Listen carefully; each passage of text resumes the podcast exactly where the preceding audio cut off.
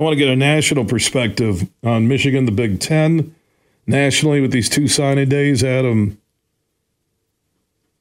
Friedman is with uh, Rivals.com, national uh, recruiting insider. He's standing by here on the huge show across Michigan. How you doing, my man? I'm doing good. You know, it's an easy signing day this time around, huh? Yeah, it is. You know, because the December has become the big one for the Power Four schools and uh, the Pac Two. We'll throw in, and I think this day because there's a lot of you know GLIAC's, uh, the premier D2 conference in America. It's become more about those. Almost, it's a D2 signing day. Uh, the second one, and maybe some of the mid majors FCS schools and it seems that December signing day is about the power schools. Yeah, yeah. I mean, it's it's kind of the way of the world now with NIL and the transfer portal and the early signing period. That's when you know in December when the Power Four schools in the Pac-2 kind of load up, and that's when they really fill out their class. And you know, we'll see what happens after spring practice, and then the second transfer portal window. But at this point in the in the recruiting calendar, the players that are left over are some of the elites, like Terry Bussey, and you know who signed with A and M today after they held off Georgia and LSU, and Dominic McKinley, who st- stuck with his commitment to LSU, but. You know the the smaller schools, the MAC schools, Group of Five schools, and um, you know some junior college prospects finding their homes today. Uh, how much money is being doled out for high school recruits? I know the transfer portal. We've seen numbers. Reportedly, Ohio State spent 13 million. But in terms of this recruiting class, if we combine signing day one in December, signing day two, Adam, uh, when you look at a Bryce Underwood, who is you know arguably the overall number one, he is at Rivals out of Belleville, Michigan, the quarterback going to play for Brian Kelly at LSU. Uh, what type of money are these guys getting to go play for schools? Well, it's in the millions, that's for sure. Um, you know, I think the the numbers that are out there right now for the operating budget on a year-to-year basis for some of the top top programs, we're talking maybe the top 15 programs in the country. It's a yearly operating budget of somewhere between 10 and 15 million dollars to keep a roster together. That includes high school players. That includes roster players on the roster, and that includes bringing in some transfer players as well. So you can kind of figure out where teams fall in the pecking order and determine the value, the, the, the operating budget from there. And uh, it's really just a matter of teams deciding what positions and what players are kind of going to get the uh, the bulk of the money. And I, I guess I shouldn't say teams; it's supposed to be collectives figuring out where that money is going. But um, you know, we we kind of all know what's going on here. So, without naming a school or a player, from the rivals' uh, top 100, let's say, what's the biggest dollar amount you've heard that a recruit who either signed in December or today, what's the biggest dollar amount you've heard for the 2024 class to one player?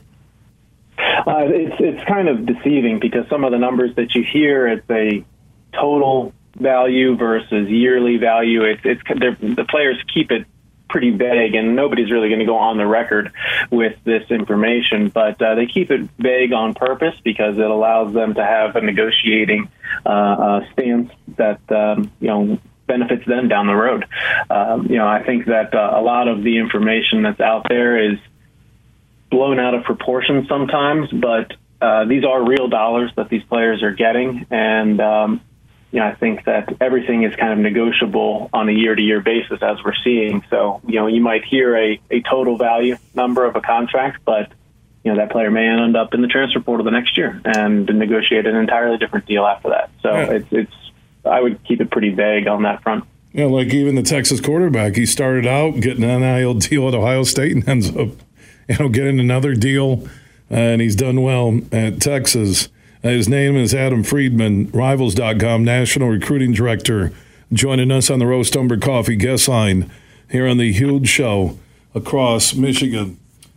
Harbaugh leaving, uh, assistants, men are going with him, uh, Elston, the line coach.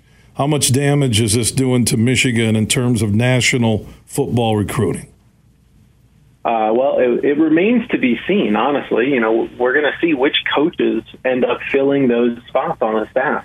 certainly on the offensive side of the ball, things to be things tend to be pretty pretty status quo. Sherrone Moore moving into the head coach position, everybody wanted that, and the recruits have stuck with Michigan. It seems like that's what everybody wanted there. On the defensive side of the ball, the coaching staff is going to be shuffled about uh, as as player as coaches leave to follow Harbaugh or to go elsewhere. Um, you know, you're going to see other guys coming in. Um, we've seen some some names floated out there, and some other ones maybe close to signing. But um, you know, we'll have to see what happens there. We know Coach Elston was uh, was such a big part of that recruiting staff um, on the defensive line, and players really liked playing for him and developing a relationship with him. They, he re- he resonated on the recruiting trail, and, and I can think of uh, like Cole Breeler, who who just visited up there. He's a defensive lineman from New Jersey. Was really excited to speak to Coach Elston when he was up there last weekend for his visit, and um, you know now just a couple days later,